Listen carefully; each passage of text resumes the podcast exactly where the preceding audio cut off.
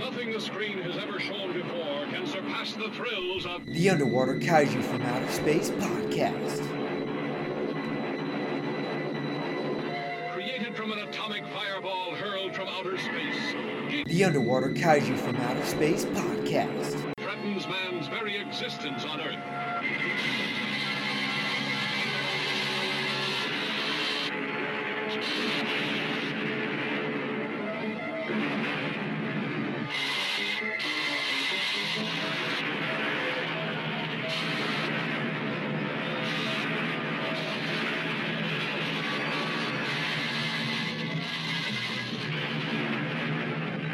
The Underwater Kaiju from Outer Space podcast. Battles Godzilla, Mothra, and Rodan for mastery of the world. Men quake before the terror of their unleashed fury.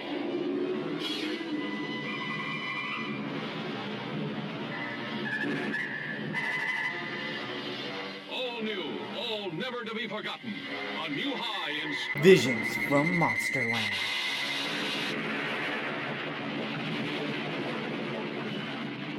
Hello everyone, welcome to Underwater Kaiju from Outer Space. My name is Jerry, and joining me is, of course, Mr. Venom. Howdy ho, sir. How you doing? Not too bad. We also have Mr. Derek. I was scratching after watching this movie and be like, why don't I have two moles under my nose? You know what? Do you really need two moles under your nose? No. It's better to be an 18-year-old colonel in the army. Well, yeah, either that or Asian Eric Estrada. One of the three. Speaking of Asian people, not Asian, Mr. Don. Screonk, everyone. For this episode, I'm calling him Dodongo Anelli. I dig it. I love it too, man. Sometimes you have to throw bombs in the mouth of a Dodongo. I'll take it. There you go. All right. Well, today we are talking about Godzilla versus Biollante. You know, it's a movie. Actually, it's held as one of the greatest and fan favorite movies in the franchise. In 2014, a survey was done in Japan, and the winner for best Godzilla movie of all time was Godzilla versus Biollante. As Venom brought up right before we came on the show, he was watching a lot of top 10 Godzilla movie videos that have popped up on YouTube because of Godzilla King of the Monsters, which you can check out a review that features me and Mr. Venom on Kill the Cast. And he was talking about how Biollante, you know, was number one in a lot of those lists. So do we feel the same about that? We're going to get into it. But before we start going around the table, I want to talk a little bit about how this movie was made. So, much like Terror of Mechagodzilla, this movie was actually a script writing contest, and a dentist won it. And he had written some screenplays before. He wrote an episode of Return of Ultraman when he was 16, and his version of this script was a little different than the version we got. His version did involve a giant plant, and it did involve a scientist whose daughter died and grieving, put his daughter inside of a plant. But he also created this rat monster that Godzilla ends up killing and eating. And the plant monster has the face of a human. Ooh. So that would have been weird. There's that. And apparently in that one, the plant monster does win by beating Godzilla by spitting toxic green shit all over him. So. Yeah. I actually have a translated version of that in one of my books, The Illustrated Encyclopedia of Godzilla. There's a recreation of that storyline in the book. Oh, that's nice. I will have to. Yeah. That's book the one that's re. Yeah, that's really fucking hard to get. Print. Yeah, that's the out of print one. Yeah, damn it. I'm still looking for that one. I don't have that one. Really good book. But so with Godzilla vs. Biollante, it didn't come out till 1989. Obviously, we had Godzilla's Revenge, aka Godzilla 1984 for international, aka Godzilla 1985 for US. that came out. So why do we have a 4-year gap, you might be wondering? Well, that's because they really didn't know if they were going to do another one. They were going to do another one that was going to come out in 1986, but King Kong Lives came out in Japan in 1986 and did really bad. So they assumed no one wanted a giant monster movie anymore. But which sucks, because I actually like that one. Yeah, it's not bad. I don't think it was that people didn't want to see giant monster movies. I think it was just in the 80s, I think other people, they like... Japan already lost a lot of its shit when it came to movies once television was invented. Yeah. Japanese people just kind of stopped going to movies. That's what happened in the late 60s, early 70s, and I think it just always continued to be that way. And I don't think anyone really wanted King Kong like that. They like King Kong to me is not a character that if he puts out a new movie, I want to go see. No, I just want to watch the original one over and over and over. I'm trying to remember. Is that the one where there's like a giant open heart transplant in the beginning? I legit don't remember. I haven't seen that movie in forever. Yeah, that's the one. Yeah. Okay, yeah, because that's how they keep him. That's how they keep him alive after the fall from the World Trade Center. Is yeah, they have. Because it was Linda Hamilton's follow-up to the Terminator. Yeah, I remember the famous sleeping bag scene. Yeah, I do too. Yeah. So, but with the 30th anniversary of Godzilla coming around the corner, they decided to say fuck it and go ahead and do it. Unfortunately, the production took a long time to actually start, which is why there was really no toys for the movie. At the time, the toys didn't come till a few years later. And funny enough, the movie actually had one of the shortest production. When it actually started filming, it actually finished faster than most other Godzilla movies. I think I know why. Yeah. But it was actually one of the hardest movies to shoot for Biollante, because Biollante not only took more wires to work than their previous record of King Ghidorah, but was just, in general, the suit actor could not tell what was going on. The Godzilla, the Biogoji suit, which is praised for being good, while being really flexible and great to move in, was horrible to see out of. So neither one of these suit actors could really see out of their suits, and you can kind of tell. Mm-hmm. Suits look great. They're just, you know, not. When they interact with each other, it's just not as good. So they did end up putting out the movie, but unfortunately, the movie didn't do great. It did okay. And some of that has to do with the director. The director, Mr. What was his fucking name? Kazuki Omori. Mm-hmm. Did I actually pronounce that right first go? You got it. I think so. Holy shit. So he was pretty open about the fact that he did not really like our super producer Tanaka, who's been producing the Godzilla series from the get-go. He actually blamed Tanaka for the low-quality Godzilla movies that came out in the 70s, saying that the tight conservative producer board and the very unimaginative script writing was what killed Godzilla. Yeah, I was actually reading some research, too, because we already did the episode on Ghidorah. He's the one who changed Ghidorah's origin to, and he's like, fuck that. I don't want no fucking space alien. He's coming from Earth and shit like that. Who, Kazuki? Yeah, he actually got into a fight with Tanaka about it over it. I was actually reading it. It would have been good for that episode if I read that before, but I was actually reading more shit about some of the other Heisei sequels after this one that he was involved in. Oh, okay. Yeah, so... but Kazuki actually had free range to do this movie pretty much almost exactly how he wanted. Tanaka only denied a very, very few things. But it was Tanaka's belief that when this movie came out and didn't do as well as they'd hope, that it was the free range of letting them do whatever they wanted and using a new monster. So that is why the movies that followed all featured monsters that you pretty much knew until you got to Space Godzilla. And let's be honest, Space Godzilla is about as new as Mechagodzilla was when they did Mechagodzilla. It's like, we know what you're doing. But they did at least end it with a new monster with Destroya. Mm-hmm.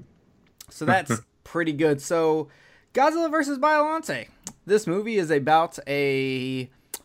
How do you put this? Mutated Rosebush. Mutated Rosebush. No, we're not getting Orson Welles up in here. This movie, the basic plot of this movie is there are a handful of major characters that keep popping up that you will never care about, but for some reason people care about. So you basically have the introduction of our psychic Miki, who will show up through most of the rest of the Heisei series. You've got two different guys in the government. You've got three different guys that are scientists. And I don't know any of their fucking names because no one said any names in this movie. They did, but they literally said it like once. So as we go through, I'll have to like re-pull up names. The only name they said more than once was Erica. Yeah, Erica, the one that's fucking dead. Yeah, exactly. Great. Okay, so let's get into this. We're going to start off with what we loved about this movie. Who wants to go first? Who's itching to talk about they love? Derek, is that you? I'll go first. Mine actually will follow into my negatives too later on. The positive thing that I have to say about this movie is what we said before is the design of Biollante himself. It's a very unique design for a kaiju, and I love the final form of it when it does come in the screen.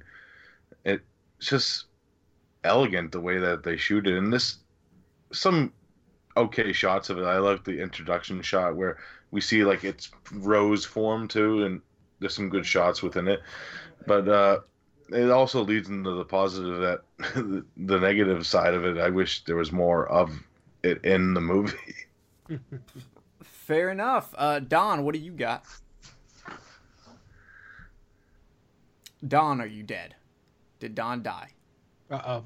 I think Don died. So Venom, what do you got? No. Oh, no, I'm still here. I was on the... must have inadvertently sat on the mute again. But, no, for me, hold on, I love the special effects. Did you say you sat on the mute? Yeah, there's a handle on the cord for my headphones. There's the volume control, and it doubles as a mute button. Oh, okay. I sit on it. Yeah, I tend to sit on it from time to time. Okay, gotcha. All right, go ahead. Yeah. But for me, I love the special effects in general. Godzilla's got his greatest suit design of all time. They use a variety of different puppets for all of his different facial movements, so he can snarl and he can tilt his head and just like move about like a real creature would. You know, there's just a lot of, I think, just fun special effects throughout the entire film. Okay, Venom, what do you got? Unfortunately, I don't have a whole lot of positives with this movie, so I kind of have to piggyback on Derek's and talk about the design of Biollante, specifically his evolved form. I really, really like the evolved form of Biollante. Kind of reminded me of like Mega Gator crossed with Audrey 2 from Little Shop of Horrors. But I really liked it. I liked how the individual vines all had mouths on them with, you know, real jagged teeth. I thought that looked cool. I just wish that the suit actor had more mobility, because it looked like he had a lot of trouble just kind of staying upright in that suit. That suit, especially with all the different attachments to it, looked like he had a lot of trouble with it. And you can kind of tell it, the fight between Godzilla and Biollante kind of suffers because of it, because they don't have a whole lot of close hand-to-hand combat. Most of the combat between these two is kind of at a distance. You know, Godzilla shooting his atomic breath, Biollante attacking with his tendrils or tentacles, vines, whatever you want to go with. So they didn't really have a whole lot of like, you know, face-to-face kaiju action. So it suffered a little bit because of the mobility issue, but overall I did enjoy the design. So yeah, evolved Biollante, awesome.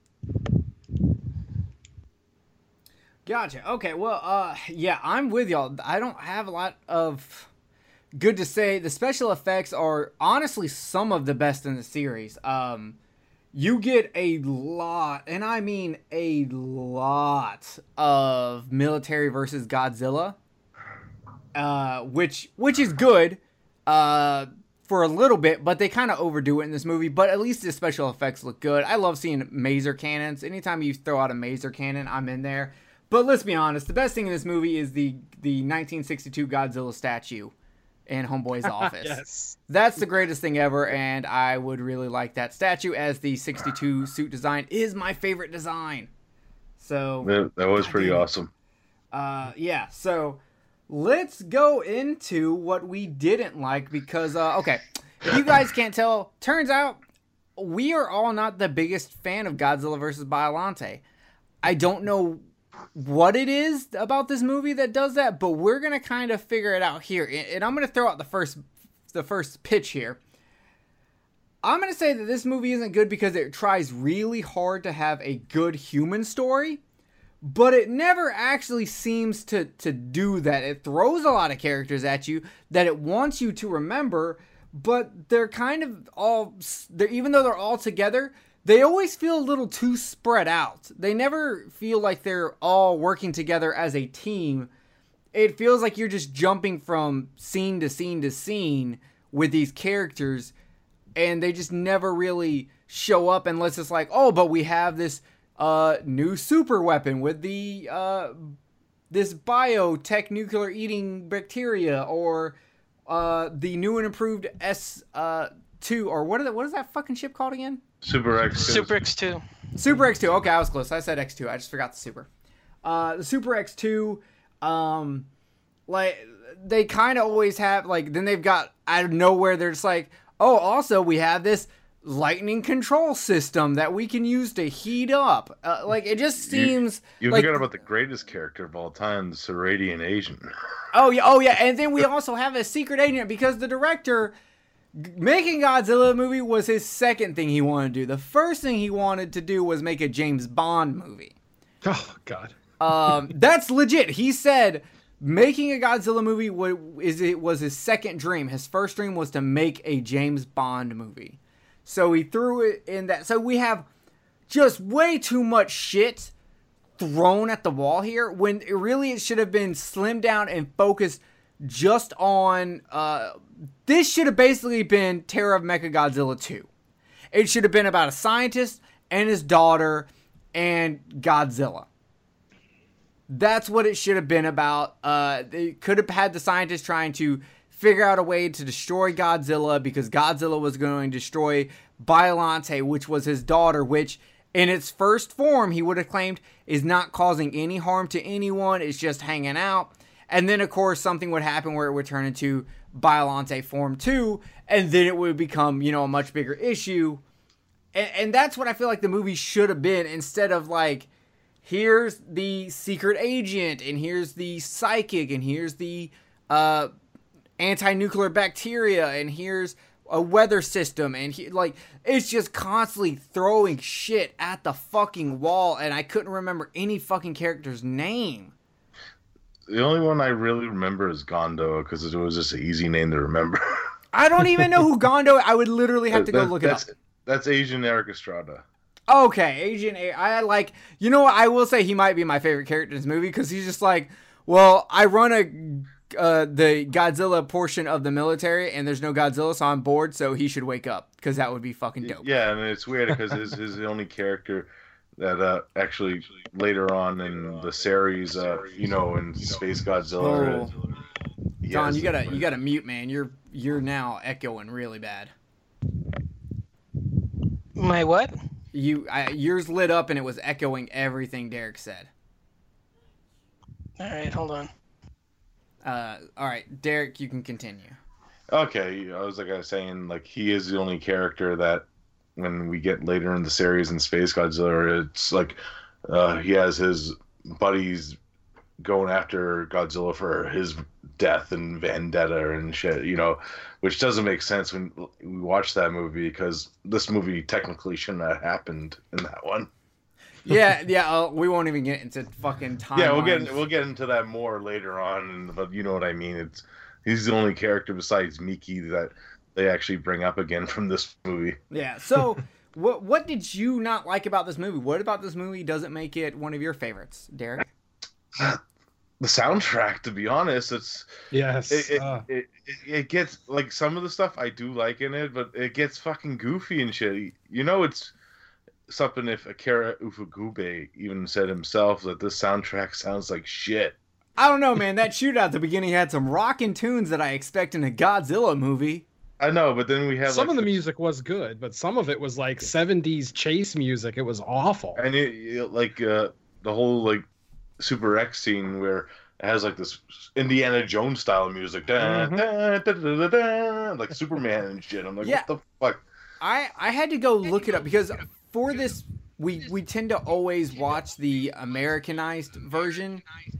So, yeah, with the music, for this podcast, we always listen to the Americanized version of the movies. So I actually went and checked to make sure they didn't, like, switch in some kind of weird music that they sometimes do for these movies.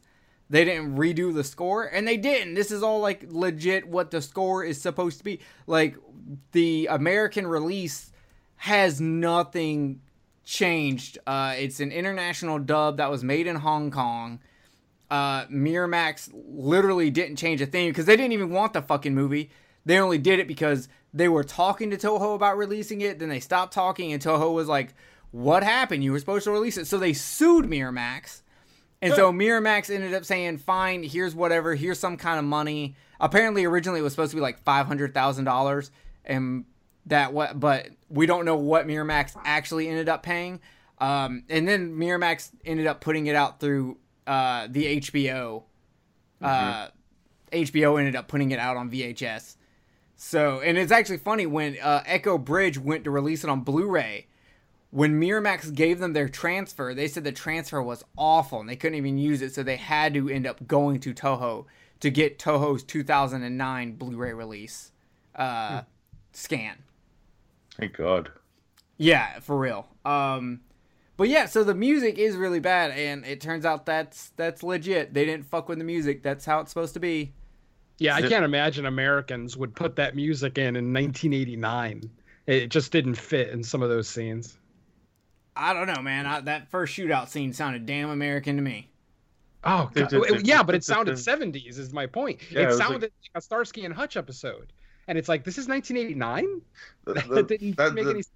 That's what I said too, Venom. Like, the whole soundtrack with that shootout is like, it's like a sped up, like a Starsky and Hutch fucking version of the Godzilla theme. Yeah, I mean, it's literally chase music from the 70s. You've got the wah wah going on the guitar. I mean, it's I've heard that music in multiple, like, cop movies from the 70s, French Connection type stuff. You know what this movie was missing though? Every time the Saradian agent was on, I wore my sunglasses that night. That's funny. I was calling that guy Asian Kenny Loggins. Wow. Okay. This is taking a weird turn, so I'm going to move it right along. Well, you know what I call Sharigami? The whole movie, Asian David Carradine. Oh, my God.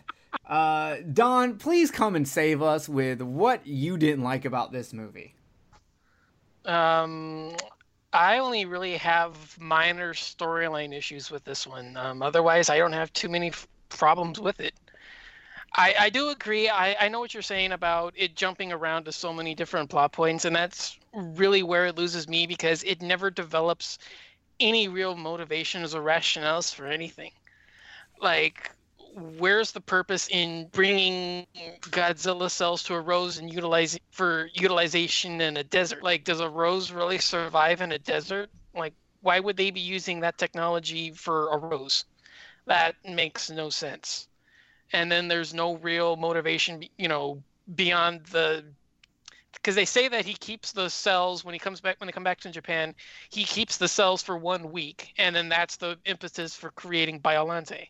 Like, you can really create a rose in a week just by putting Godzilla cells into it. Well, no, I mean, the rose was already created. In a week, he was able to splice the DNA from the rose and the Godzilla cells to give the rose regeneration abilities so that the plant would live forever. Because, okay, So if you go, it wasn't that they were trying to grow roses in the desert. They were trying to make grain that would grow in the desert by splicing it with a desert cactus, so that when this unknown Middle Eastern country runs out of oil, they would be able to overtake America as the top grain producing country. Oh, okay. So yeah, that's part of the whole mumbo jumbo in the beginning. Yeah, because the dub that they use is so low, I barely understood that. Okay, yes, the dub is not good. It's bad when. That's the thing, is that I'd always, because I've seen this several times, I had always assumed that he was using the properties on the rose, that he had put Erica in one of the roses that he was working on, and then brought the G cells into it to create Biollante. That's what he did, but that had nothing to do. No, but I'm saying that his original plan was using one of the roses from his work. That's why he put Erica in the rose, was he took one of the roses from his work. Oh, I just assumed he put Erica in the rose because it's the cliche writing thing to do, script writers. But no, it didn't make any... I want to know, how did he put a soul in a rose? That's what I want to know. They never even explained it to us. Nope. The craziest thing is, he put his daughter's soul in a rose, instead of just going, he believes his daughter's soul is in this rose because... I don't know. His daughter died, and yeah, you're right. His daughter was working on roses.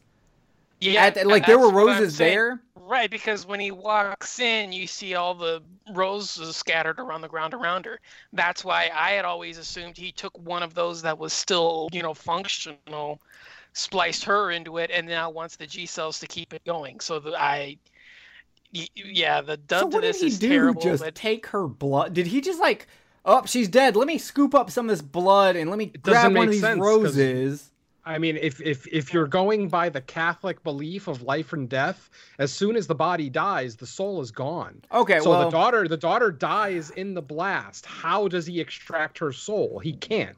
Wow. I mean, assuming that's the mythology you're going with. While I understand why you would assume Catholic because of the pedophilia in Japan having its pedophilia issues, I don't think they're Catholic. Oh, no, I'm not saying they are. I'm saying that if you follow the Catholic belief of life and death. In Japan, I would imagine that they follow Buddhist mythology, and I'm not sure how the Buddhists treat that. I know that they believe that every being in the universe has a spiritual inhabitant sort of, but I don't know how you can transfer from one being to another, or what happens when a physical form dies, the spirit carry on, or does it move to something else, reincarnation, rebirth. I'm going to just assume I don't know the Buddhist mythology. I'm going to assume it's none of that, and he just kind of went crazy and was like, my daughter's in this rose, yes, it's some weird fucking Ringu shit. Yeah, it's so weird, too, because in the whole ending's wait, was he right? Look at the fuck. Yeah, because then the psychic girl shows up, and she's like, oh, at first she's like, I didn't hear anything in the flowers, but then later when it becomes a monster, she's like, oh, I definitely hear someone calling out names, and I'm just like... Okay, I just think you're faking it at this point. Look at the whole scene between her and Godzilla where, she's on that helipad and Godzilla's, flashing red, and then she passes out, and then, Godzilla just continues what he's doing. And I'm like, what the fuck was the purpose of this? What in the world is the purpose of the psychic girl? Except for they slightly go, can we track Godzilla in a volcano with her? Can we track Godzilla in the water? It's called Godzilla's fucking radioactive. You follow him by following the radioactive. It's not... You don't need a fucking psychic girl to do that. She is utterly pointless in this fucking movie. And it's crazy because she's in every other movie. I don't get what's up with... Because Japan's pretty big on the whole psychic phenomenon. They love using that in their science fiction. It's a big part of Akira. Being able to, these people that have psychic abilities. So they just absolutely love the psychic shit. And, in some of the movies, I think they did a better job of it in, say, Godzilla versus Space Godzilla. because they're using it with, oh, we got to use this machine to control it. Like, they're at least trying to amplify it. This is literally just some 16-year-old girl and a bunch of elementary school kids who all drew the same picture. That's it. That seems hilarious. It is, but I'm just like, why, like, do people find this movie so good? Because it makes no sense to me. When we sit here and try to break it down and understand it, I'm not captivated by any. Is it just that Biollante, like, is just an amazing design? I think my theory is that I believe Japanese audiences probably appreciate convoluted storylines more than American audiences That's do. True. Like, we want it to be as simple as possible, you know? Another idea for me, and this could be something else, maybe it's an appreciation that they're attempting new ideas, because these have never been introduced into the series before. So even though they fumble the ball royally, it's still a fresh idea. Well, you know, introducing a psychic into the Godzilla series, okay, that's a new idea. Introducing the theory of combating Godzilla with, you know, a functional biological system that is grounded in reality and has a legitimate real-world shot at actually working to stop him. I think that is something to where, you know, they give it props for at least attempting to explore fresh ideas. And then you throw on top of that, you know, stellar special effects, because Godzilla's on screen so often. I think that's probably one of the many factors for this. Yeah, I think you have a good point. And I will say this. The Japanese audience originally did not go out and see this movie. It did not do well. So I don't know how much, like, it's one of those movies that in hindsight, everyone loves. But no one gave a shit about it when it first came out. But I think Don does have a point that there were new elements, even though I still think this movie highly kind of rips off a similar scenario as Terra of Mechagodzilla. It uses some of the same stuff. It just convolutes it way more. There are new elements in this that do, because you could argue that the psychic element is in Terra of Mechagodzilla. You could argue you have the same scientist and daughter, but in that one the daughter dies and then the aliens bring her back to life. So they go aliens, and this one we don't. I think the biotechnology of the anti-nuclear bacteria is super fucking dope. I wish it would have been used in a better way. Yeah. Like, I wish it would have been kind of used how, like, the oxygen destroyer is used in Godzilla vs. Destoroyah. Like, it means something. Because, like, the director talked about how they wanted to do something in this movie that would be a real life, like Don just said, a real life terror to Godzilla, and they chose this biotechnology to do it, but they ended up going more into this psychic Rose story than properly doing the fucking anti-nuclear bacteria, which to me would be a much fucking cooler idea if instead we throw away this psychic Rose shit, but instead we have this anti-nuclear technology bacteria somehow creating itself into a monster that could have easily become Biollante. Yeah, the whole other thing too with this, like, the movie's called Godzilla vs. Biollante, and like we said, there's fucking barely any fucking Biollante in the fucking movie. Like, The whole aspect, I think it would work better too if, like, you know, after Biollante's Rose form, fucking, she turned into like maybe a second form instead of going into space for like the rest of the movie, and maybe like running away, you know. Well, here's one quick factor. Actually make mobile capable suit designs, because each design of this creature, as good as they are, that is me those clapping. Things are literally those things are literally rooted to one spot. Yep. So having mobile opponents would probably have gotten a little bit more mileage out of the design, because as good as those fights are, and I don't mind the fight one bit. I think the second fight is really cool. You can't do too much with one of your opponents standing in one spot. True. All I'm saying is that I had more fun with the Godzilla versus Megaguirus fight. Oh yeah. Much. So that's kind of a problem.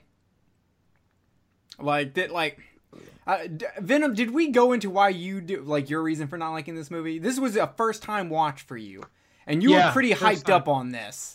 Well, yeah, like you mentioned at the beginning, I've been watching a lot of the top 10 Godzilla movies and top 10 Godzilla appearances videos on YouTube that have been released since King of the Monsters came out. And Biollante was very high on a few of those top 10. So I was very excited to go into this. And yeah, I was thoroughly disappointed, not necessarily with the story, but I mean, first and foremost, the kaiju action. You know, we've already kind of addressed it a couple of times, the lack of mobility on the suits, the lack of close quarter combat, just, you know, it's not what I look for in a kaiju movie, be it Godzilla or not. I like up close, hand to hand, scrapping battles. I understand that most kaijus have a long range attack, be it, you know, some kind of, you know, fire blast or laser out of their eyes or whatever the case may be. But it just seemed like Biollante just completely relied on the distance attacks, and it just took away some of the excitement for me. Like at no point did I feel like Godzilla was in any danger. I mean, when he took the acid spit to the face, there might have been a little bit of tension there.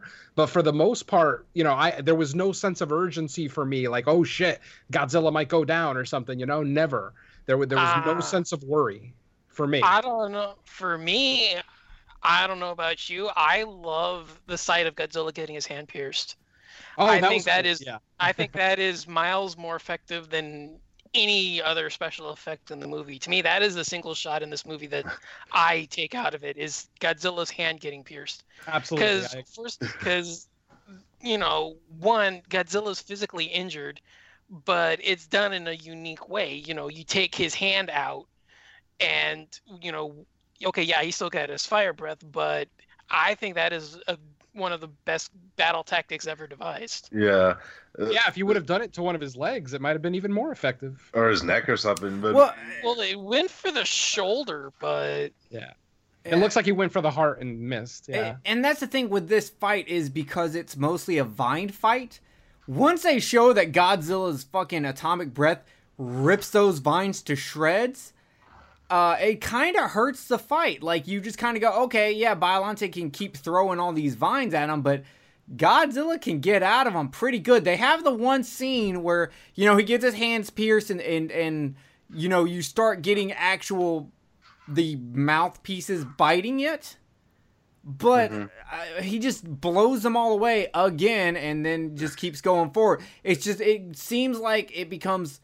After the hand gets pierced and he blows them all away, after that, the fight just seems to become Biollante throwing annoying obstacles at him and less like any worry of Godzilla actually losing. Yeah, like the whole, like, I think this is when he still arose, but that noise, the little hand things when they're clinging on to Godzilla, when they're throwing up the green shit, you know, like that fucking noise was like, really? Did we just randomly go into the New York Ripper? What's going on here? Well, I couldn't really do the noise. I was trying to imitate it, but you know, it was like a weird like vacuum noise, like yeah. I just heard the quack like and immediately snarl. Thought of it. It's almost like an animal snarl. Yeah. So, I mean, I really do think like this movie. It had such a great design, but like Don said, the design was not good for movement, which caused not to have a good kaiju fight like Venom brought up. And then while it does have great special effects, there's only so much of the military I want to see, and there's just too many times of the military going, you know, here's our secret weapon. Oh, that secret weapon got stolen by terrorists. What do? Well, we've got this other secret weapon. Oh no, Godzilla broke this secret weapon. Well, we got this stuff back from the terrorist. Let's use it. Oh, well, it's not working because we forgot that Godzilla's cold-blooded. Yeah. He's too cold. We got to warm him up. And I'm like, what do you mean you have to warm up someone who's fucking firing nuclear fucking... It would have made sense, like, how they did it in Destroyer, where they're like, we've got to cool him down so he doesn't blow up. He should always be fucking hot, not cold. What the fuck is that? I don't get it either. I don't think there was... Go ahead. I was just going to say, I don't think it was necessarily that he was cold. I think that he was just cooled down enough that the bacteria wasn't working. Like, if he was out of the water and his internal, you know, whatever you want to call it, his internal nuclear center just kept getting hotter and hotter, that it would be enough. But when he's in the water, it may not necessarily cool him down to where he's like our body temperature, 98.6, but it's probably low enough that the bacteria doesn't work. Well, I'm saying like an effective temperature for a being of his size, because he's what, like 100 times our size, so like an equivalent temperature to him.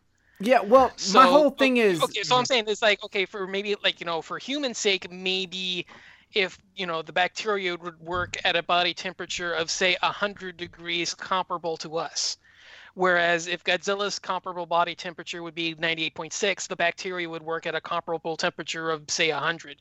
So it's hot, but it's not fat. It's not, you know, high enough to work at its maximum. Well, my problem is just that for a country that likes to kill sharks, they sure don't have a good understanding of how this works. Because if you look at a shark's blood is super hot because it's in cold water constantly. Godzilla is a deep sea monster. It is in cold water a lot. Therefore, it should have hot blood. It should have a hot body temperature, way hotter than fucking what this nuclear shit should need, this anti-nuclear bacteria, to work. I just feel like they threw in this anti-nuclear bacteria eating stuff, and they didn't flesh out the science behind it or anything, and when they finally started to quote-unquote use it, they had to throw in another, we have weather-changing abilities, so that they could bring the body temperature, which made no fucking sense. Like, I'm not a scientist at all. I've never even played one on TV. But I know enough to say that none of that fucking made sense whatsoever. Well, I will say this. There is that one shot just immediately after, just before Biollante appears. There's that shot of him where he's walking like he's drunk. So to me, that suggests that the bacteria is starting to work. But it's just one of those where, you know, if that was the case, why didn't it work in a heightened sense when he's actually been battling? Like, he should have been completely overmatched the entire fight and had absolutely no real fighting capabilities at all.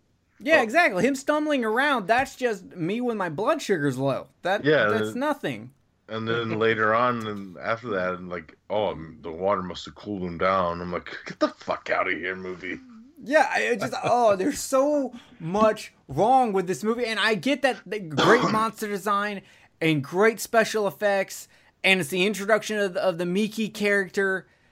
But goddamn, this story is a mess. Well, one thing I get, how do you guys feel about the Super X 2? Because I didn't really care for it at all. Awful. It was, that was pointless. Lame. Once they broke the beer, it basically became a paperweight. Exactly. Yeah, I did not like it. I thought the whole idea of it's a synthetic diamond encrusted thing to take energy back and shoot it back. That was cool. Yeah. But the problem is the only time that Super X looked cool is when that thing was open. Otherwise, it looked like a shitty, tinier version of the spaceship Orga.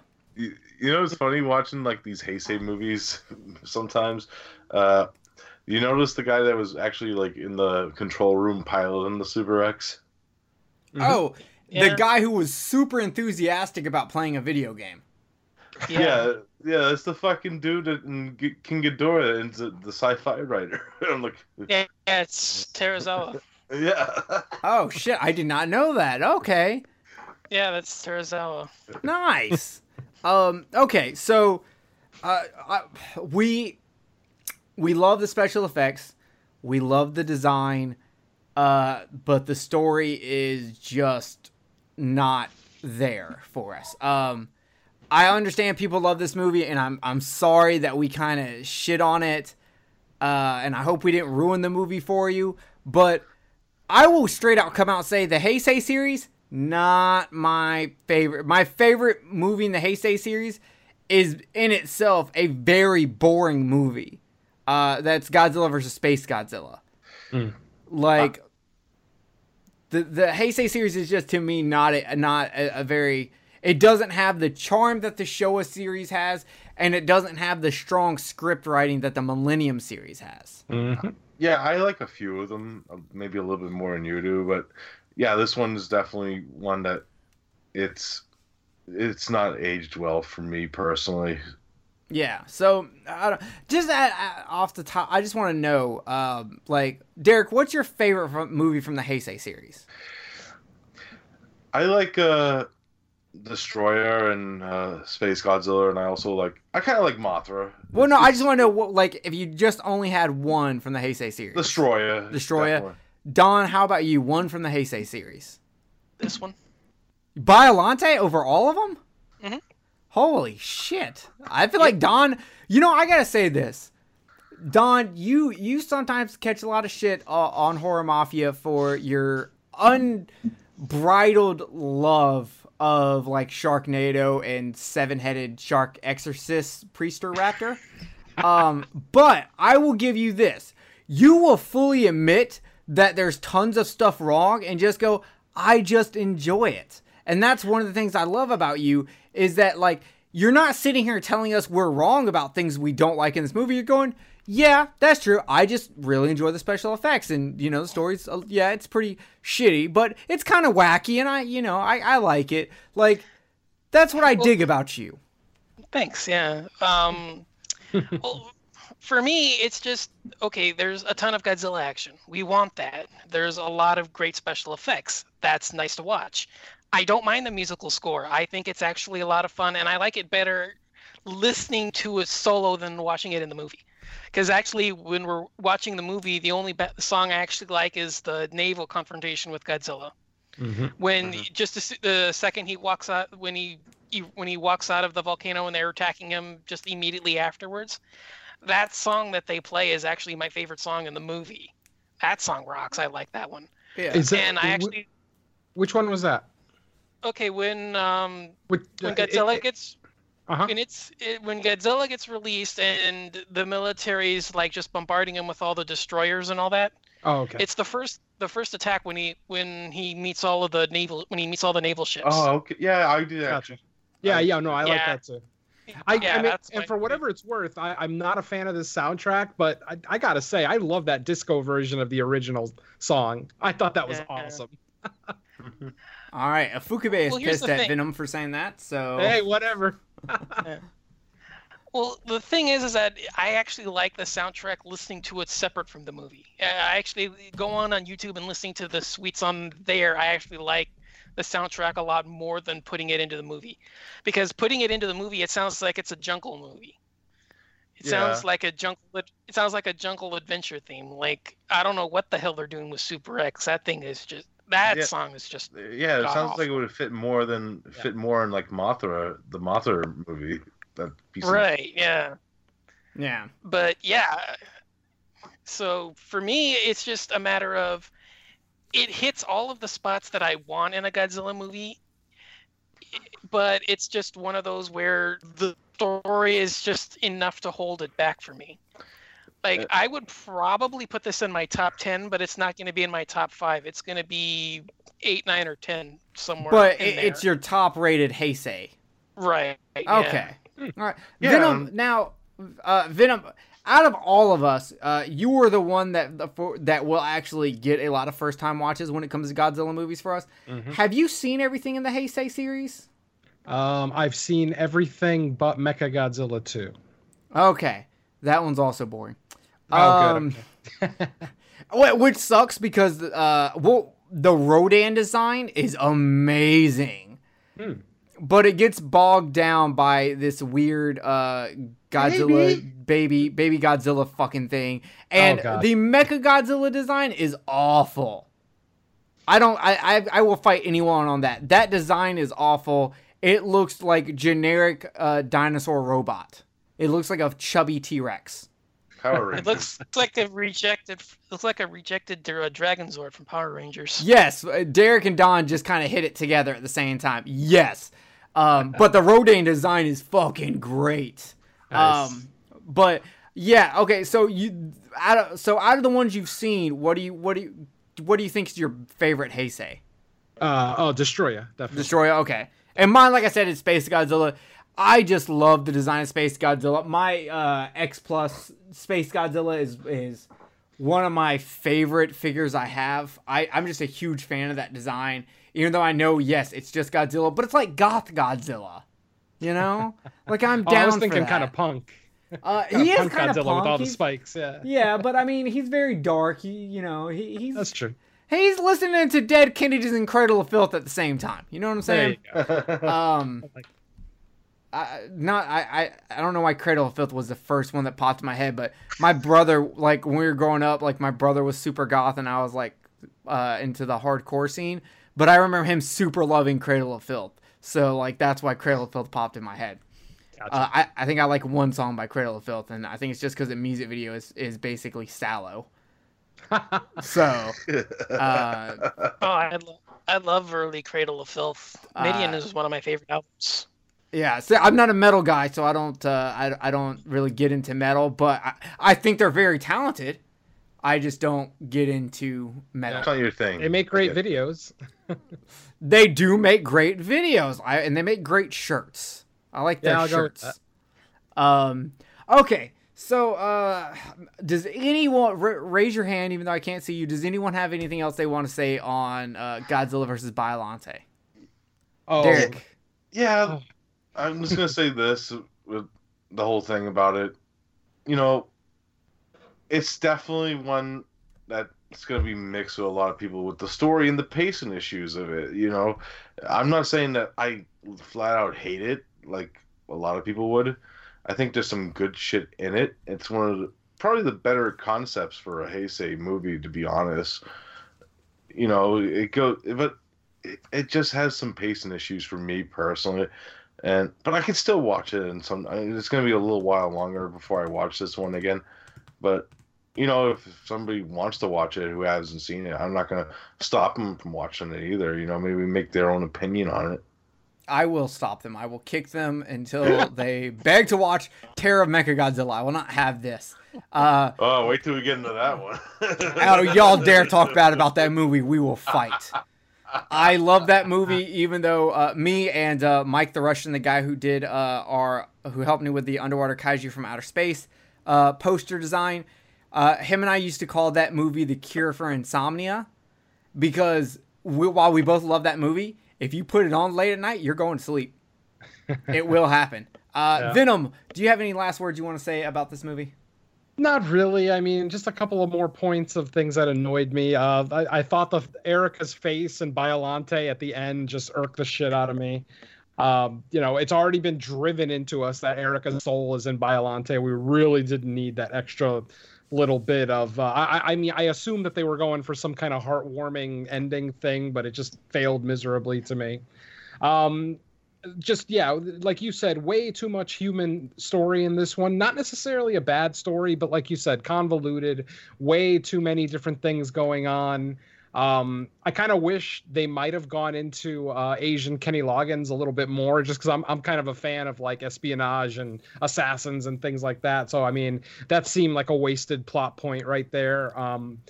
But ultimately, yeah, not a big fan. I'm not going to say it's like the worst kaiju movie I've ever seen, but it's definitely one that I don't see myself returning to, because I don't get any joy out of this film. I mean, it's no Yongari. You know what? God, I may actually go back to Yongari before I go back to this one. And I know that's sacrilegious, but it's still the truth. One of the things that I love about Godzilla movies, new and old, is the joy that they give me in their kaiju battles, or, you know, the little bits of comedy that might get peppered in there here and there, or the very rare occasions where the human story is compelling. Those are the things that I go to a Godzilla movie for, and this one pretty much offers me none of that. So, I wouldn't, if I were to rate this, it wouldn't be like an ungodly low score, but it would definitely be lower than, most of the ones that we've discussed. So yeah, I don't hate it, but I don't like it very much. This movie should have been Asian Kenny Loggins versus Asian Eric Estrada. Oh, just so them fighting over the anti-nuclear bacteria until somehow that turns into a monster for Godzilla to fight, and that could have came Biollante. We could have got rid of the scientist Rose daughter thing, which, hey, I get it, dude, you want to be inside your daughter, you want to put your daughter inside a rose, whatever. But that, I think that would have been a much more entertaining. I would have taken that as an action. Like, if you wanted to go 007 Godzilla movie, you should have just went hardcore into that and left the psychic shit out. That would have been dope. Absolutely. And you guys know I went deep into this. I watched this twice, and, the second time I watched this today, the fucking guy with the two moles under his nose, I'm like, I watched this movie a bunch of times as a kid. This is the fucking first time I ever fucking noticed those two moles. Derek was like that scene in that Austin Powers movie where he's like, mole, mole, mole. Let's bring this back up to some intellectual regard. Don, do you have any final words on this movie? The one thing we never really mentioned is Godzilla's entrance. Walking out of a volcano erupting. How badass can you get for making your appearance in a movie? You're literally walking out of an erupting volcano. Think about that. Yeah, that's dope. Badass. I have one complaint, and it's not when he comes out. It's the explosion that the terrorists do on that is really tiny. And I felt like it should have been, if not that bigger, it should have been bigger when Godzilla actually came out. I just felt the explosions around from when the terrorists did the explosion, allowing Godzilla to escape. I don't know how those correlate to each other. I just felt like it was a little smaller than it should have been. Yeah, maybe, but I still like just the the idea behind it, and that's essentially what the movie is in general. I like the ideas behind it more than the actual execution, because as we've been saying for the last 45 minutes, the execution really lacks in a lot of these areas with the story. But Godzilla's on screen a lot. There's a lot of cool action scenes. Maybe the fights are not your thing, but, at least you're getting them. So for me, that's enough. I enjoy it. It's not my favorite. Maybe it's my favorite Heisei movie, but I have fun with it. So, yeah. All right. Well, with that being said, I think it's time to get into Ultraman. Oh, boy. All right. Episode 12. Cry of the Mummy from October 2nd, 1966. In this Ultraman episode, we start with the famous kaiju legendary actor, Akihiko. Oh, goddamn it. How do you say his name? Hirata. Thank you. I just call him Serizawa. Serizawa guest stars as Professor Iwamoto, who during an excavation finds a 10,000-year-old mummy. They also find a monster in the cave, so they take the mummy to the science center. The mummy looks like a fucking off-brand version of Mum Ra. That kind of bothered me that everybody was calling it a mummy, but nobody was referencing the fact that thing was not human. It's like, who was mummifying baboons? Well, they also barely showed the monster. I rewatched this episode twice. I watched it once, and then I watched it a second time to take notes, because I like to watch it, and then if I have to take notes, I rewatch it again so I can get all my points right. So when I was rewatching it the second time, because I literally did it back to back, the monster in the cave is not a painting on the wall. That is legit the monster right there. And they're just like, okay, there's a monster in here. That's cool. And I'm like, wait, so you have a monkey-looking mummy, and you have a giant monster in this cave, and I know y'all get monsters a lot, but none of y'all are talking about this? Have monsters become so common in this world that it's just not a surprise anymore? Well, my initial thought was maybe they assume it's not the monster, just a statue of it. Mm. You know, I mean, they're in hibernation, you know. Maybe it's a statue, maybe it's not alive. I mean, the mummy's not alive. So maybe, you know, okay, it's a, you know, the monster may not be alive. Maybe it's a statue. I mean, you can probably go either way, but that's still calling it a stretch.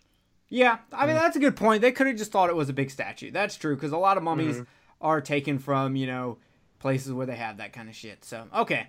Well, the mummy is taken to the science center later that night. Somehow the machines turn on. The levers get pushed up, causing electricity to hit the mummy, who wakes up.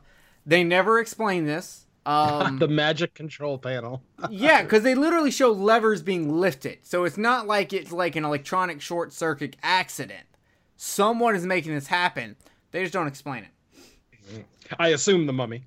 But yeah. If the mummy's hibernating, I think at that point he's not, because they had already given him. Yeah, they had already given him an initial shock. Yeah, well, when we first walk in, there's maybe a 5-second shot of Iwamura in the room where they're blasting it with radiation before they say, "Okay, folks, that's enough for today. Let's call it. Let's call it." Okay, because I was a little confused on that, because in that, the electricity that you see later on shoot him in the scene where he wakes up, that electricity in that first scene is not actually touching him. It's being shot above him, like around him, which I guess is creating the radiation that they're using to like X-ray it or something. Right. So and pretty much this is Time Walker before Time Walker. I don't get that reference, but okay. It's a killer mummy movie from the 80s. They kind of wake the mummy up the same way. Oh, okay. So it wakes up, and the mummy attacks one security guard by choking. And when the other hears the roar, it runs to find the mummy and is able to hit the alarm right before the mummy hits him with his Ghidorah eye beams. So Ito gets a call that the mummy has disappeared, which Arashi corrects him that the mummy was stolen because they don't just walk away. But Ito's like, no, the guard said it literally kicked their ass and walked away. So Arashi, you need to shut the fuck up. I thought that was pretty funny because Ito and Arashi, their relationship is just getting better and better.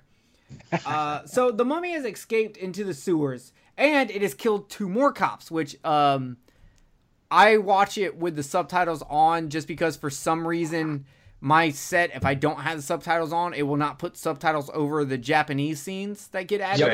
Same. Okay. With me, yep. Yeah. So I have that in there. So I will say in the Japanese version, they clearly say the cops are killed. Mm-hmm. So Professor Iwatamoto says the mummy was in hibernation and not dead. The mummy is running around in the sewers, but they trapped him. He gets into a fight, and he beats up everybody. Y'all cannot fuck with this mummy. This mummy would win every Royal Rumble ever. Yeah. Why no one has used this mummy character in Kaiju Big Battle, I don't know, because he would win every single time. We should do an episode where we should do a commentary track on Kaiju Big Battle. That would be dope. Awesome. I want to see what Venom thinks of that. Venom, have you ever seen it? I have not. Oh, I'm going to rip. I have 1 DVD of it. I will rip it and, nice. And upload it for y'all. Nice. Okay. So the mummy gets shot in the shoulder with a gun. So he's like, oh, we're shooting now? We're not just going to do this hand to hand like men? We're going to. Okay, fine. Eye beams, bitch. And he starts shooting everybody with eye beams. But Arashi comes in and uses that ray gun to put the mummy down. Now, unfortunately, they did want to catch the mummy alive, but they couldn't. So then we go to the monster breaking out of the mountain. And this looks like a rubber dragon horse. Wow. And his name is... The first two-man kaiju suit. Yes. And his name is... First of many. Dodongo. Yeah. Dodongo, which for all you Legend of Zelda fans... No, it looks nothing like a Dodongo from that series. It looks like the Creeping Terror.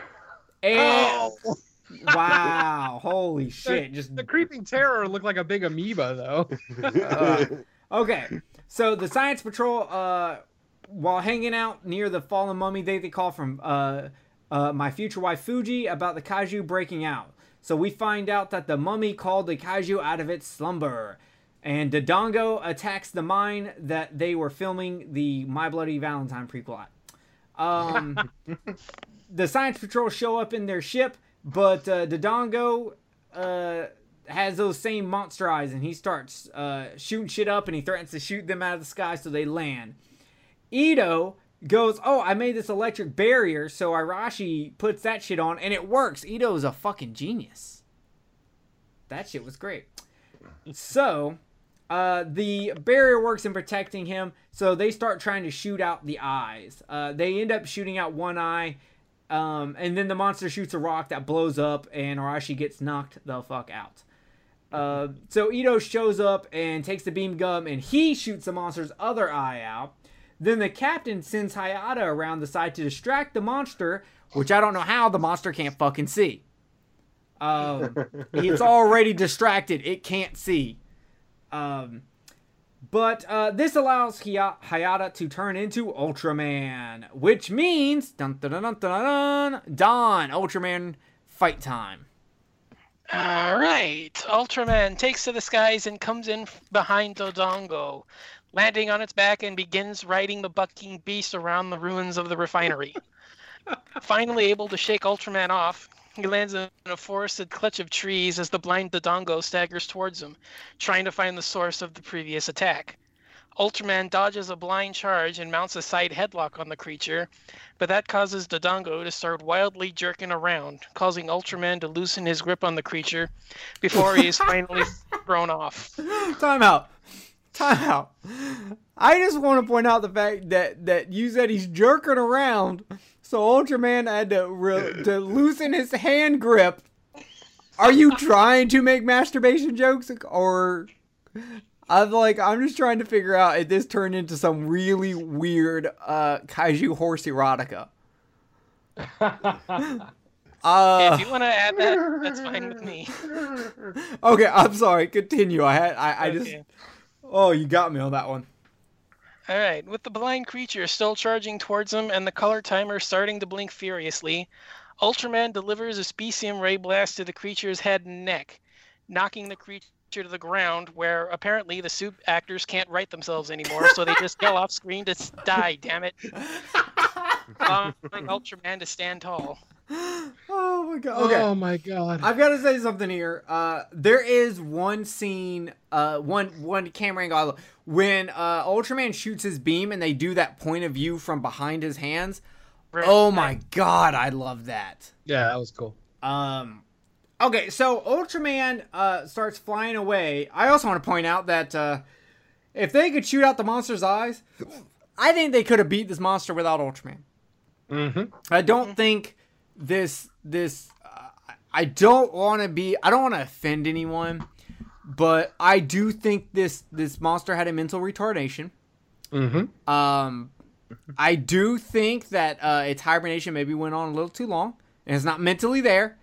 And you blinding it and then riding it is not helping. Okay.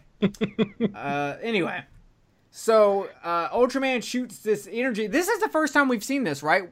Ultraman shooting an energy ring that transports Hayata down to back to Earth. That was the first time I've seen it. Yeah, I always saw the reverse transformation. Yeah, right. Because we've seen the transformation. We've seen Hayata into Ultraman twice, but we haven't seen Ultraman to Hayata. Yeah, and I just wonder, is this how it's always done? And to me, is it a little weird that he shoots energy out of his hand that then teleports somewhere and then creates Hayata? I thought Ultraman would, turn into a puff of smoke or something, and then you would just see Hayata. I think what he's doing is he's removing Hayata's influence from within him, but he's using it as a protective barrier, so that way he lands safely. Okay, maybe that's what it is. I don't know. I just didn't. So it's cool, but at the same time, I have questions. It's a unique feature, but for me, I look at it as Ultraman knowing, okay, the fight's over. I've got to get Hayata back out of me before I expire. So he's using a protective barrier to place him safely. But isn't Ultraman inside Hayata? Ultraman had to go into Hayata to save his life. No, because because what happens is he releases the essence with the beta capsule. That's what he does. So Ultraman is inside the beta capsule, not inside Hayata. I thought he was always inside Hayata, and it was him coming out of Hayata. He's coming out. Because remember, he always has to hold it aloft and press the button. That's how he transforms. Mm-hmm. Okay. So what he does is he uses the capsule to release the essence of Ultraman. But by doing that, what happens is Hayata is able to merge with Ultraman's life essence. Okay, so Ultraman's still like, once the beta capsule releases, that's kind of the device he uses to get inside Hayata. Right, Hayata is like a human host. Yeah. But using the beta capsule, that releases the essence. Can I use the beta capsule to make Fuji my human host? Is that something we can work on? Isn't she like 70 now? I don't... Look, Venom, I don't go around shitting on your dreams. Okay? God bless you, buddy. Go get it. Okay. So we find out that... So... Hayata is transformed on the top of a mountain. Professor Iwamoto informs him that the mummy died at the hospital, and upset he will never know the secret of how the monster stayed alive in hibernation for so long. Ito points out that Hayata stands like Ultraman. Now, in the subtitles, the Japanese subtitles, it actually says something more akin to, I kind of wonder if Hayata is Ultraman, which is kind of them basically saying, I never see Ultraman and Hayata at the same fucking time. They're starting to put it together. Yep. Yeah. It only took them 12 freaking episodes. Yeah, they're starting to get it now.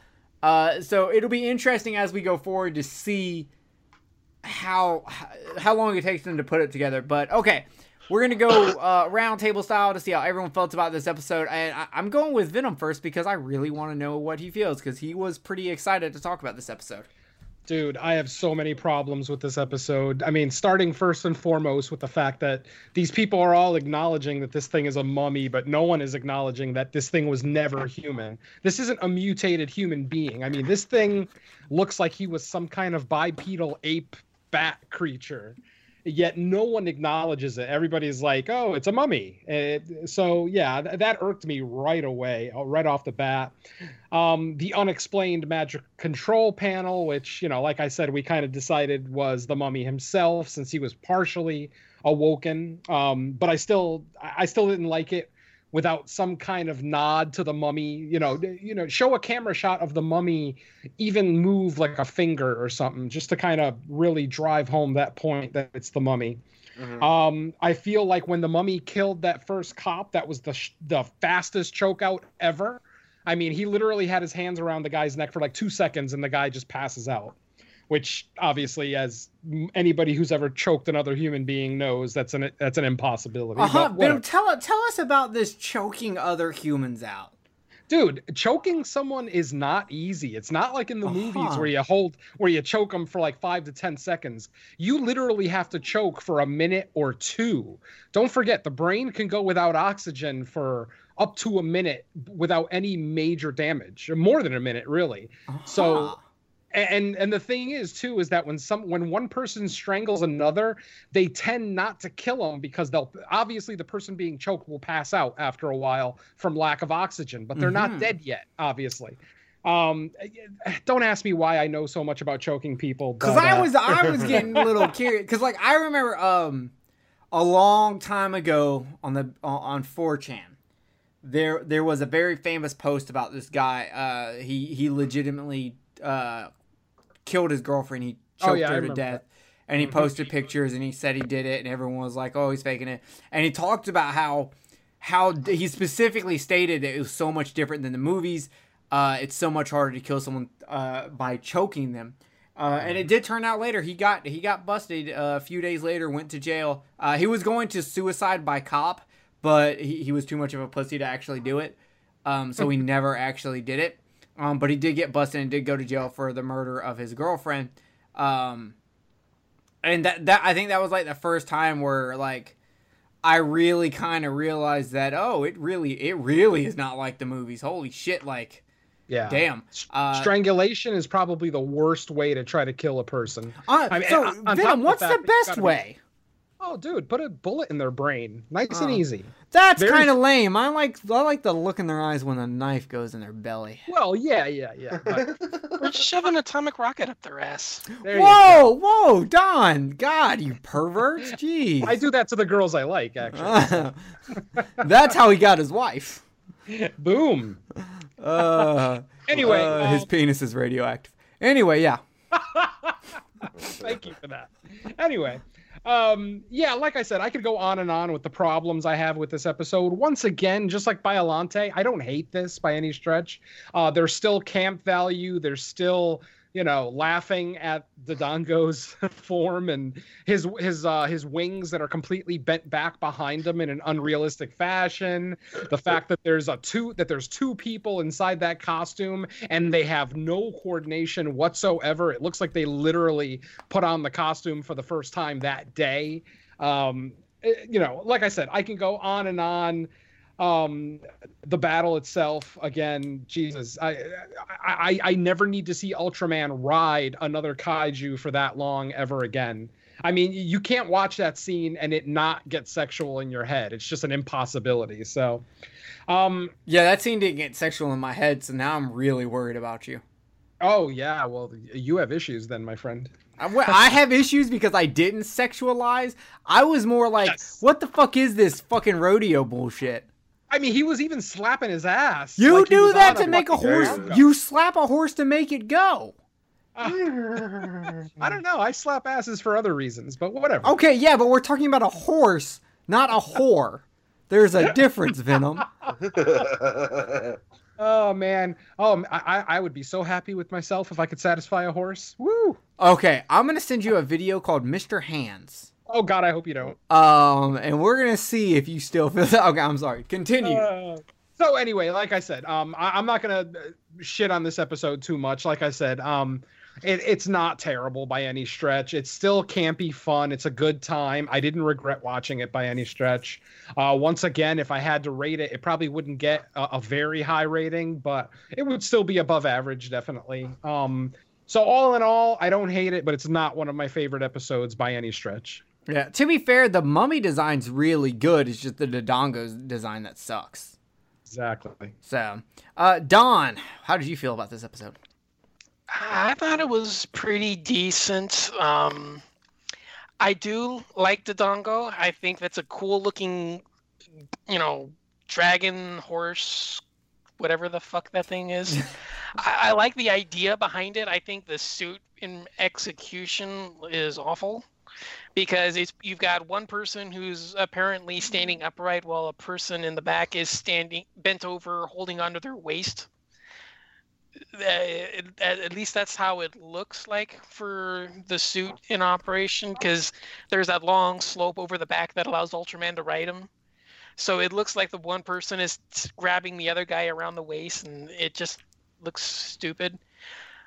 The early scenes with the mummy, I think they're fine. There's some atmospheric work that I do enjoy. There's kind of like a horror vibe when the thing gets released and you see all like the darkened corridors and the thing merging out of the darkness. I think those are really well done. The battle with the police is pretty exciting. It's just, I wish that there, you know, once again, I wish the story was better because, you know, first of all, I didn't know Japan actually had mummies. I didn't know that they actually, you know, prepared their dead that way. And the idea of recovering, because I didn't assume that this was actually a mummy, like a traditional, in the traditional sense, but more a mummy, just like how it's preserved. Mm-hmm. You know, like, you know, a perfectly preserved object that's still alive thousands of years after it was dead. Like, I took it like that, but I don't know that the Japanese did that thousands of years ago. So, you know, how that came to be is unexplained. How, you know, the electricity from modern ages is able to revive a being from 10,000 years. How you know, how he gets energy from the modern electricity that they didn't have back then, how he's able to gain powers like that, I don't understand. Yeah. But yeah, besides that, it's not bad. The story's, you know, what it is. I wish the fight with Dodongo would have been better, but I mean, you can't do that with the costume limitations, but the destruction was cool. I like the miniatures and the little set that they do for the mining town that they have. Mm-hmm. Mm-hmm. So it's not a bad episode. It's just, you know, it's a serviceable time waster, I think. Yeah. All right. Derek, what did you think? Yeah, I was going to piggyback. Like, I liked the whole aspect of the first half of this episode a little bit more with the mummy, because I love killer mummy movies. It's one of my things. I'm like a werewolf and mummy guy. Besides Gilman, per se, I like those type of movies. Oh man, we should make a werewolf mummy. Kinda. I wrote one in high school. A werewolf mummy? Yeah, the guy was bitten, but they didn't realize that he would turn into a werewolf. So by day he's a mummy, by night he's a werewolf. Oh man, he gets put in his coffin and stuff, so he can't see the moon, and he's buried so far underneath that the moon can't affect him.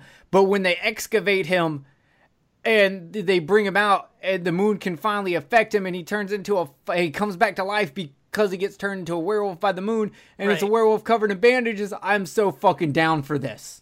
Yeah, I wish I had the story for that. Fuck it, we'll rewrite it. It's around here somewhere. I got to dig through all my high school. I wrote a bunch of those kinds of stories in high school. I got to dig them out of my collection somewhere. You know, I really did. I called it Full Moon in the Desert. Ah, I gotta say, I wrote a stupid story when I was like in elementary school. And it could work nowadays because of all the shitty sci-fi shark movies. But I wrote a story about a kid who watches a shark break through the wall of his in-ground pool. And now there's just a glowing white shark that swims around in his pool. Nice. So, anyway, Derek, like you were saying?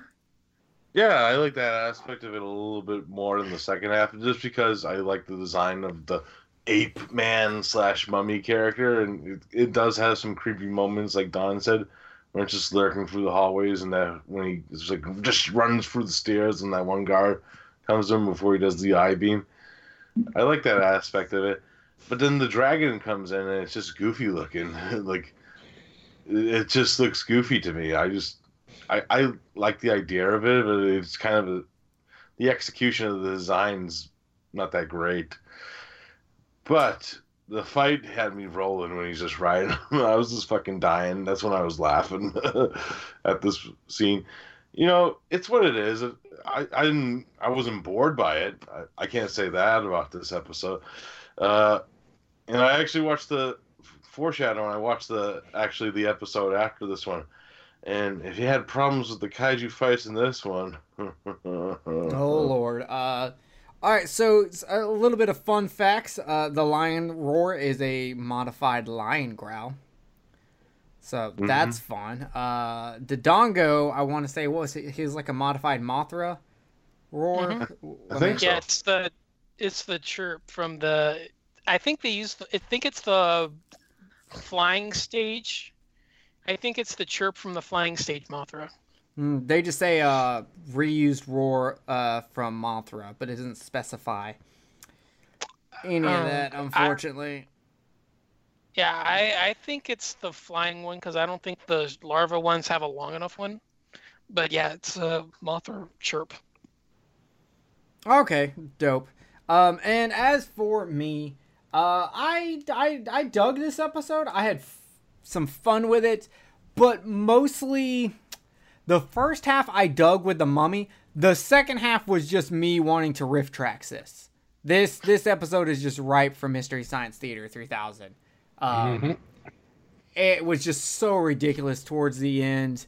That monster design was just awful. It did not make for a good fight.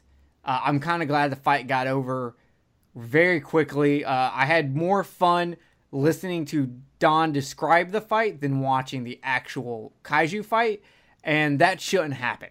Now, Don's amazing at describing these fights, but I just still enjoy a kaiju fight visually more than hearing about it. But somehow that didn't happen here. I don't know if Don was just exceptionally on fire tonight or this was a really bad fight. I will leave that to the audience to decide.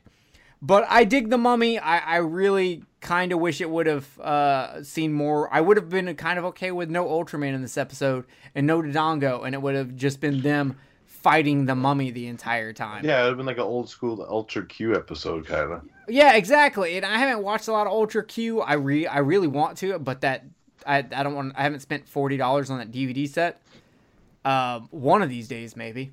But for right now, $40 on that DVD set ain't happening. And I can't find that shit to download anywhere or even to stream anywhere. So it's kind of hard to get a hold of. But one of these days, I will, and maybe we'll tackle some Ultra Q. But it was an okay episode. I'm kind of right on the middle ground for it. So we'll see what happens as we continue. I feel like we started off pretty strong in Ultraman, but I feel like we're starting to get a couple episodes now that I'm kind of like, eh. I don't know, because I really didn't care for the ruffian from outer space either. So I need a strong episode. Bring back Space Alien Bolton if you have to, because that's my dude. He will. Oh, he's coming up in a few weeks. Yep, yeah, I know. He's coming up in a few weeks. I love him. He's my favorite Ultraman kaiju. So with that being said, that was Ultraman. So and we are about to get out of here. But of course, before we do, we're going to go find out what everyone's doing recently. And also, we have a Underwater Kaiju from Outer Space shirt now you can get. It is a very vintage design.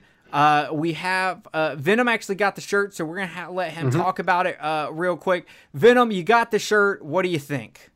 I like the shirt. I wish you and I had discussed the sharpness of the picture on the shirt. And I don't want to say that the picture is blurry. It just has a little bit of a fuzzy feel to it, which is okay because it looks like a classic, you know, Godzilla movie poster. So it's okay if it's, you know, ever so slightly grainy.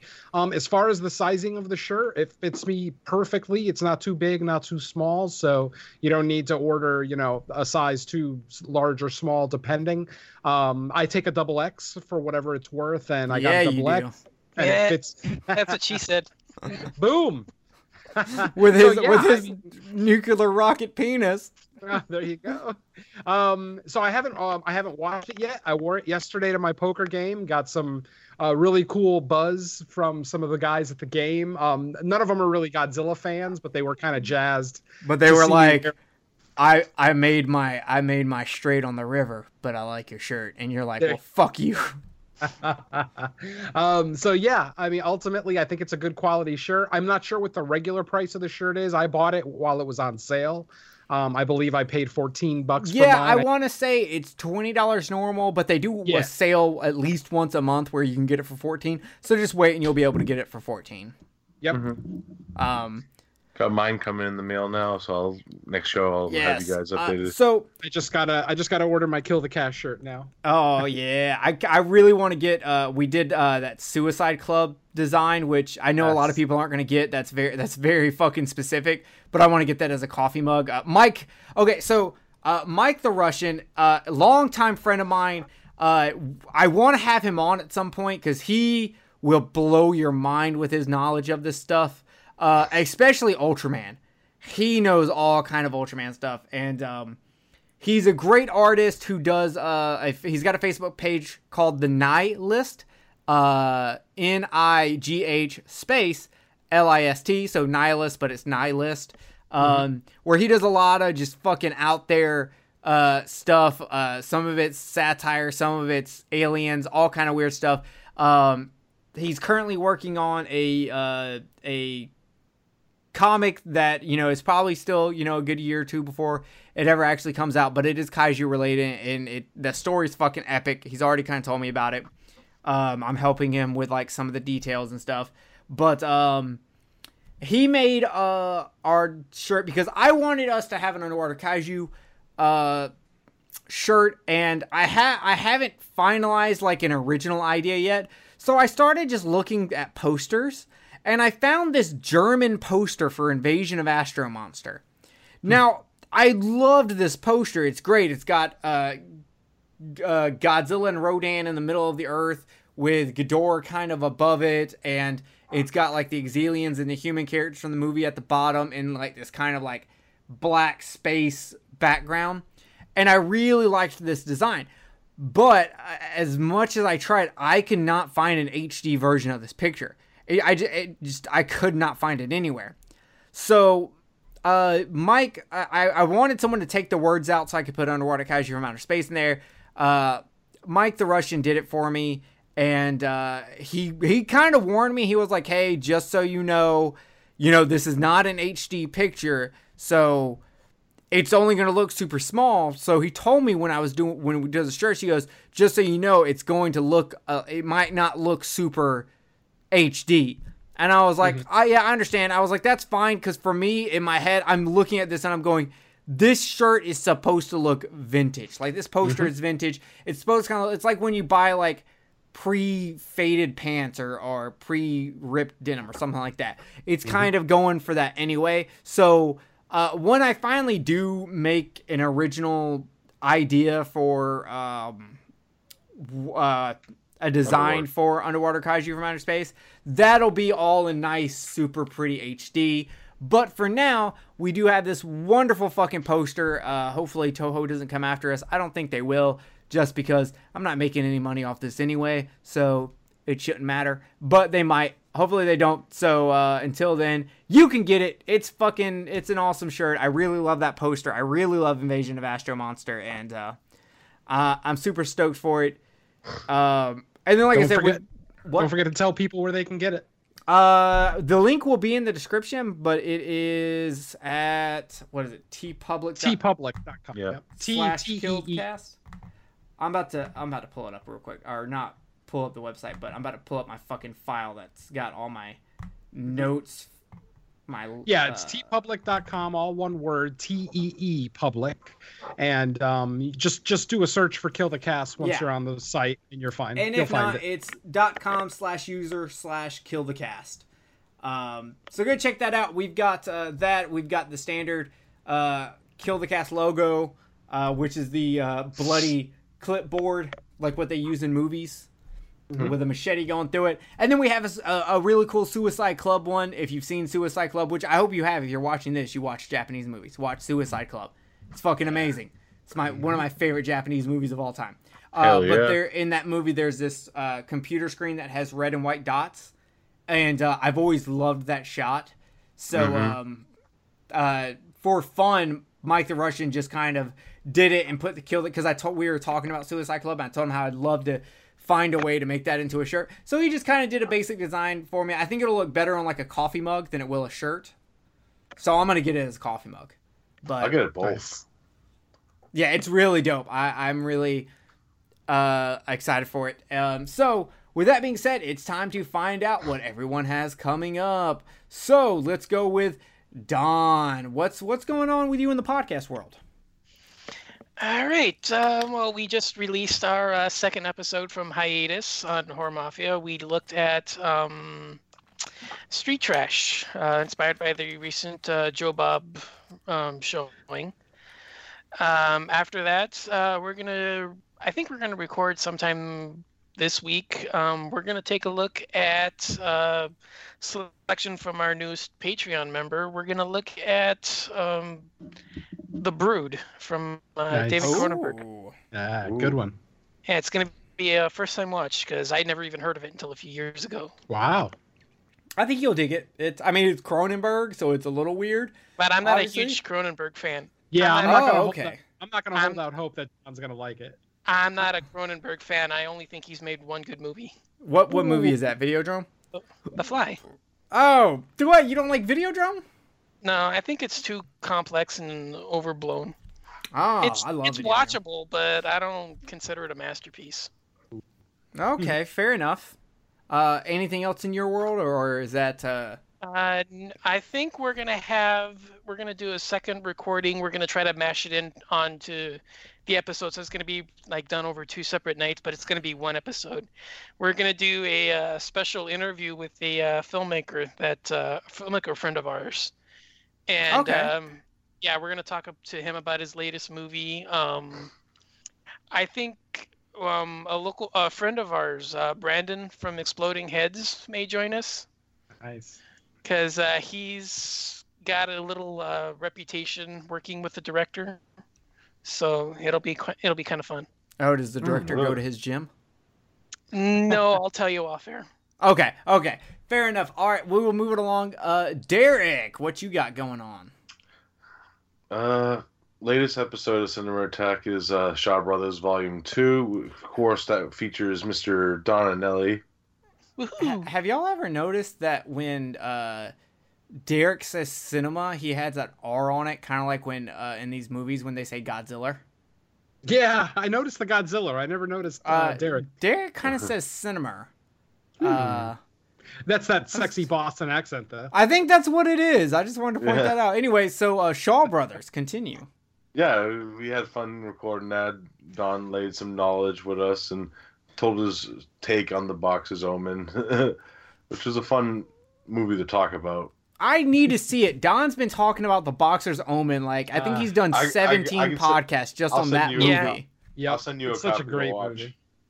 Okay. Yeah, it's awesome. Yeah. And of course, if you ever do Kill the Cast on it, I'd love to be there. I know you would have to be. I think if I would, like, I think you've talked about it enough. Like, if I ever do it and I need to do research, I'm gonna like just listen to your 17 podcast on it. Just start a Boxer's Omen podcast. That'd be fun, showing it to new people every week. Yeah, you would. You just take everyone and be like, this is their first time watching it. They're gonna watch it, and then I'm gonna explain the movie to them. That wouldn't be bad. I'd like that. Yeah, right.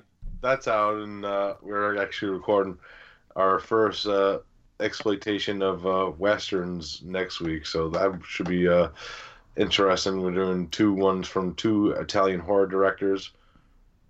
So that's coming in the future. That's about it. Okay, alright, has everyone got 20 minutes? Because I'm about to ask Vidim. I'll be quick. Alright, go ahead, Vidim. Okay, the horror cast still on hiatus. Oh, I want to bring this up to you. So the Slasher app dropped, right? And I joined it. And there was there's a thing on there for podcasts where you can promote your podcast. And of course, I put Kill the Cast on there. So someone on there posted that they do a newer podcast called The Horror Cast. One word. And I commented on there. Now, it's been like 3 days. And I commented, I was like, oh, I already listened to a podcast that's been around for quite a few years called The Horror Cast. They have not responded to that. Interesting. Yeah. Ultimately, honestly, I think I do remember another podcast that has Horror Cast in the title. It's not just The Horror Cast. It's something else, Horror Cast. So it's a popular name. It's but here's my thing. This annoys the shit out of me. If you're going to create something new, you need to go on Facebook, Twitter, Instagram, and Google and type that name in there and look to see if anyone's using that name. You need to go check, because here's the thing. You don't want to use a name that's already used, especially if it's being used by someone who's much bigger than you and has been around a long. Now, if they've been dead for a few years, whatever, fuck their body. But right. But you need, if you, by all means, create new things. You need to make sure no one is using that stuff, though, because when they Google it, if that person's bigger than you, they're finding that bigger person. Mm-hmm. You're hurting your it's like, so as you all know, we're in the big boom of Friday the 13th fan films. Yeah. One of those fan films is called His Name Was Jason. And I asked the people, why would you name yourself that when there's an official documentary in the Friday the 13th franchise called His Name Was Jason? And they were just like, oh, well, we just like the name. But when anyone Googles your shit, they're going to find that documentary. Mm-hmm. Not you. So guys, do yourself a favor. Look. It doesn't take that long to look through Instagram, to look through Facebook, to look through fucking Google and Twitter to see if anyone's using that stuff. Me and Venom just went through this because me and Venom may be working on some secret project, and we maybe have been Googling a lot of things. Yeah. You know? But check your shit. Anyway, back to the hiatus of the Horrorcast. Okay, yeah, so that's on hiatus, so there's not really a whole lot to talk about there. Theme Warriors, next episode should be recording in the next week or two. The theme for that episode is going to be underdog story. That's it. Underdog stories where the underdogs lose, you know, very much like a Rocky or Bad News Bears type situation. Me watching every episode of Underdog there is. There you go. No one wins in that situation. Exactly. Let's see. The next episode of No More Room in Hell will be recording next weekend. We're going to be doing our first list for episode 10. We're going to be looking at top 10 horror sequels. So that should be a fun one. I got a feeling I'm going to make a lot of enemies when I read off my list, but so be it. It'll get conversations started, so that's always fun. Someone who doesn't listen to this podcast, but they listen to Kill the Cast, and they just don't know enough about Godzilla movies to watch to listen to this podcast, they were messaging me, and they were telling me about podcasts they like, because Kill the Cast happens to be their favorite. Nice. But they were telling me how much they love No More Room in Hell. And specifically you, Venom. How much you're in there? They consider they were also telling me like kind of their top 4 favorite people in podcasting, and you're like number 2 on that list. Let me guess, you're number 1. I am number 1. They love the Jerrys. But they were talking about how you're on that list along with people like I think it was a list of 5 people, but it was me, you, Watson, Dave Z, and Paul Stevenson from Who Will Survive. Yeah, so makes sense. Lots of silky smooth voices in that list. Yeah, silky smooth. The horse fell over. Okay, because I said the word horse, wasn't it? Yeah, that was it. But yeah, so I wanted to let you know that someone really likes No More Room in Hell, and they specifically really like you, so excellent. I just wanted you to know that. Anyway, next time you talk to them, let them know they got a reach around coming. They do not have a penis, but I'll let them know. Wait, that could be good then. Yes, maybe. Forget it. Anyway, thank you for that. By the way, are they a woman or are they a eunuch? Oh, what a alien, maybe. Whatever. I'm good with that. Okay. Let's see, the sister podcast for No More Room in Hell, Fresh Cuts. Our last episode was on the Octavia Spencer film Ma that just came out about a week and a half ago. The next episode that we'll be recording, I believe tomorrow night, will be on the new Shudder release, Boar. Boar is actually an Australian film that came out a couple of years ago, but it finally got a U.S. release literally last Friday or Thursday. Is it a creature feature? It is. Killer Boar movie. How many Australian Killer Boar movies are there at this point? Well, two. They have that and Razorback.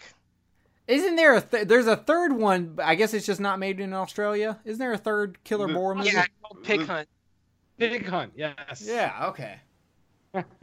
So Boar, and then after that we'll be doing the Jim Jarmusch zombie movie, The Dead Don't Die. So that's the next couple of weeks on Fresh Cuts. And last but not least, on the Slice and Dice Dreadcast, we will be recording a new episode this week, and we'll be looking at 2 1982 films, John Russo's Midnight and National Lampoon's Class Reunion. And that's it for me, buddy. That's an interesting combination. Yeah, I have no idea how they pulled that out of their ass. You can blame BC for that one. Okay, that's just weird. I don't know what's going on there. Okay. So for Kill the Cast, we dropped 2 episodes this week. Can you believe it? Coming off of our deeply researched episode of The Shining, we did a horror coliseum where we stepped into the insanity of Sam Neill, and we put In the Mouth of Madness versus Event Horizon in the horror coliseum with our new categories. It's still 15 categories, but we kind of changed them up a little bit, and I hope everyone digs the basically some categories got combined so that we could create 2 new categories, being one of them being cinematography and technical aspects, because I don't know how I didn't include that to begin with. And the other one being representation, talking about how does this represent the genre of horror and or like this subgenre of horror compared to other titles in that genre. Just because we thought it was interesting to kind of go into that. Because in pop culture, we kind of talk about how the fans of horror and non-horror look at this movie. How is it, you know, is it quoted anywhere, blah, blah, blah. But we wanted to get a little bit more deeper in that, in the genre, and talk about, you know, how is it representing its subgenre of horror? How is it, you know, is it true horror? You know, like if we talked about a thriller, would we talk about how it's, you know, more of a detective story? Like, what if we had had that when we covered Seven versus Silence of the Lambs? Like, you know, that would have been very interesting. So we did that. So you can check out the episode 70, The Insanity of Sam Neill. And then we also dropped a bonus review of Godzilla, King of the Monsters 2019, featuring me and Jay. And I brought, of course, I had Venom show up, who, funny enough, he actually replaced Derek. Venom was recording that night, so he couldn't do it. Derek was sleeping, and slept. It's a curse for me. Like, that's, I'll give a little secret. Sometimes when we push Cinemertax shows, it's because of that reason. So Derek was sleeping, and Venom just happened to show up last minute to be like, yeah, I just got done recording. I'm like, well, great. We're waiting on Derek. Do you want to just jump on with us? Why didn't y'all do it on Fresh Cuts? Mike doesn't really consider kaiju movies horror. Fair enough. I could see the argument for this movie being horror, and I could see it not being horror.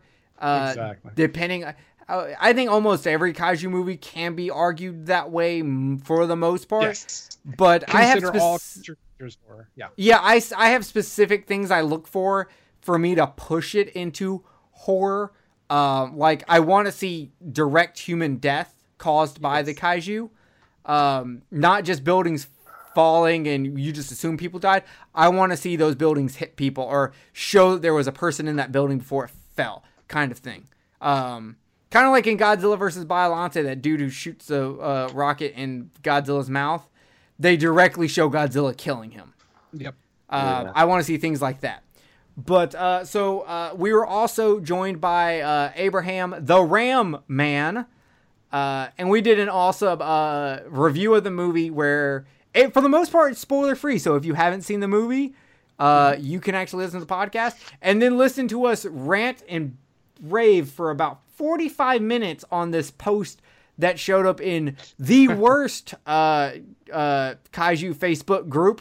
And I know Don agrees with me, Toku Legion. I left the group, actually, this week. I couldn't take it anymore. I left. If you're going to join a Godzilla group, Facebook Monsterland, way better, ran by Steve Hyde, just a way better, group. Join it instead. So we covered it, and we keep it pretty spoiler free. I don't think there's anything we talk about that you couldn't put together from the trailer, but we dissected, this person's long post about why he hated the movie and why he's wrong in every aspect. And as someone said to me this week, Jerry, you just really wanted to fucking rant a lot, didn't you? And I said yes. Mm-hmm. Kill the Cast will be coming up in like 2 weeks. We're joining. We're going to Japan.